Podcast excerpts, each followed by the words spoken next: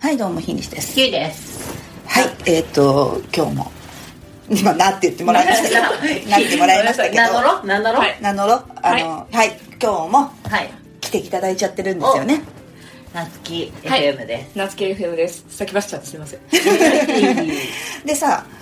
この間聞いた話の続きなんですけどいや自衛官が除隊からの編集プロダクションに入ったっていうあれなんだけどそれはもともとそういうのに興味があったの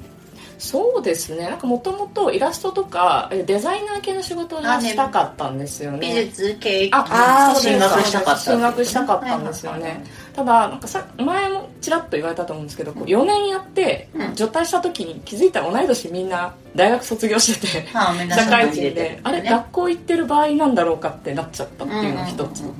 あとあの絵のセンスあんまないなって思って、うんただせめてなんかこう本とかを作る人になりたいなと思って、編集とかあるよって聞いて、じゃあうんやりたいっていう感じ、何かしらの媒体にアウトアウトプットはしたかった。そうですそうでけすど、どういう、それでヘンプロに行った。そうですえなんかさその就職のなんかそういうあれって補助みたいのってあるの自衛隊からあ自衛隊からはありますねへあえでちょっと補足すると除隊した後1年だけなんかその DTP とかなんかああいう構成とかを学べるみたいな1年生の学校に行っていて、はいはいはいでそこに張り紙されてたヘンプロに、うんあの電話してみたっていうかへー連絡してでなるほどななるるほどじゃあね一回やっぱちょっとそういうのあそうですねそうですあなるほどねあでもそっか面白いなな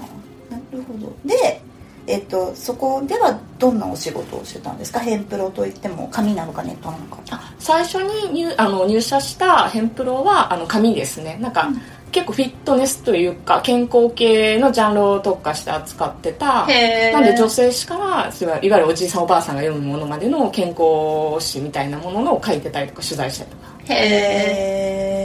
えー、仕事は全く変わるじゃないですか全く変わりますねどうでしたいやもう全然異次元だなと思いました異次元異次元でもなんか初めて出勤する日にうん社長に「何着ていったらいいですか?」って言ってなんかそのイメージとして全員スーツだと思っーてるそうだよね。本当にその社会生活が初みたいなそうです感そうじでだすもんね今までずっと社会人レビューはもう迷彩服とかだったから 着るものが決まってた身からすると一体何を着ればいいんですかっていうからだもんねはいスそうーだツよなねのかなって思ったらスーツじゃないよってでもなんか変な格好してこなかったら大丈夫って言われて、はいはいはいうん変な格好が分かんない、わかんないよね。はい、なんかスカートいいんですかみたいななあそうだよいねいけど動きにくいかもねみたいなもう向こうもアドバイスが困るみたいなへえそれは大阪東京あ東京ですあそそのれタイもミそングので時に東京で来たそうですそのタイミングで上京したなるほどねだからいろいろ全部始めて一人暮らしも始めてたしいわゆるそのちゃんとちゃんとって変ですけど自衛隊以外の社会人生活始めてたしそうだよねじゃあ挨拶してくださいからちょっと困る感じいやまあ年収の渡し方みたいなのを軽く教えてもらったって、でいきなりだもんね取材に行くみたいな、そうですそうですそこはまあなん何年かいてはいでもこのインターネットの業界にい移るまでどういうああ何社か挟んでるんだよね多分そうですねそそこには2年ぐらい働いてその後あのプレスアボっていうあのうんネットの記事とかを当時いっぱい書いてたあの編集プロダクションに、あの1人目の社員として入れていただいて、でうんそこも2年ぐらいやってからあのナナピっていうメディアをやっていたおー当時はロケットスタートって名前だったんですけどうわ懐会社にあの入社しましたあのーかのかのねかかの有の名なかの有名な、はいカンスーさんがロケットスタートしてたもんねあのそう絵のそうですイラストねねロケットスねそうだ厳よね密に言ったらけんあの警視庁じゃなくてロケスタ君って名前だっロケットあれ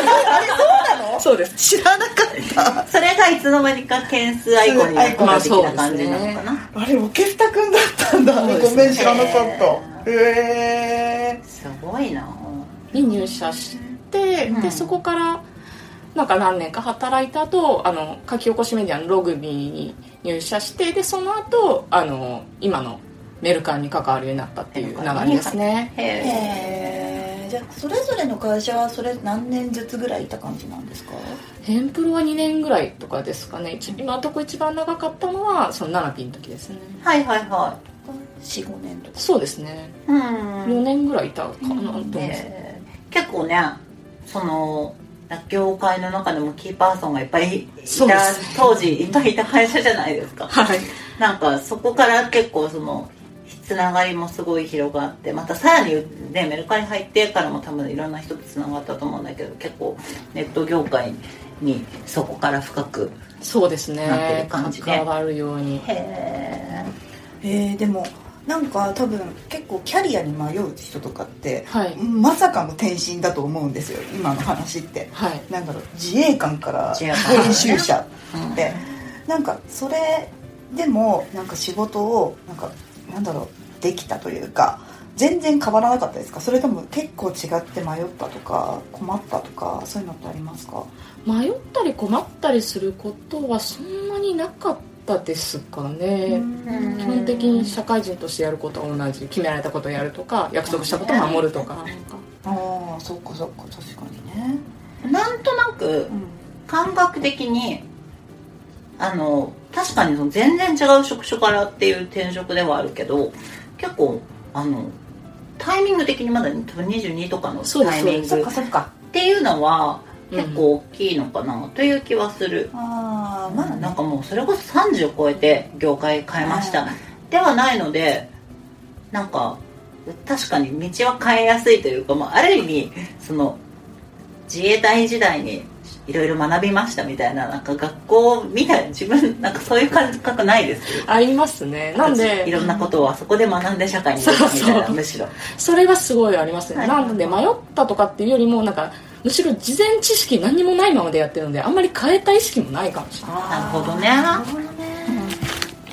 しかもあれなのかなんか会社としてはなんかこうやっぱ自衛隊ってちゃんとしたすごく縦の,、ね、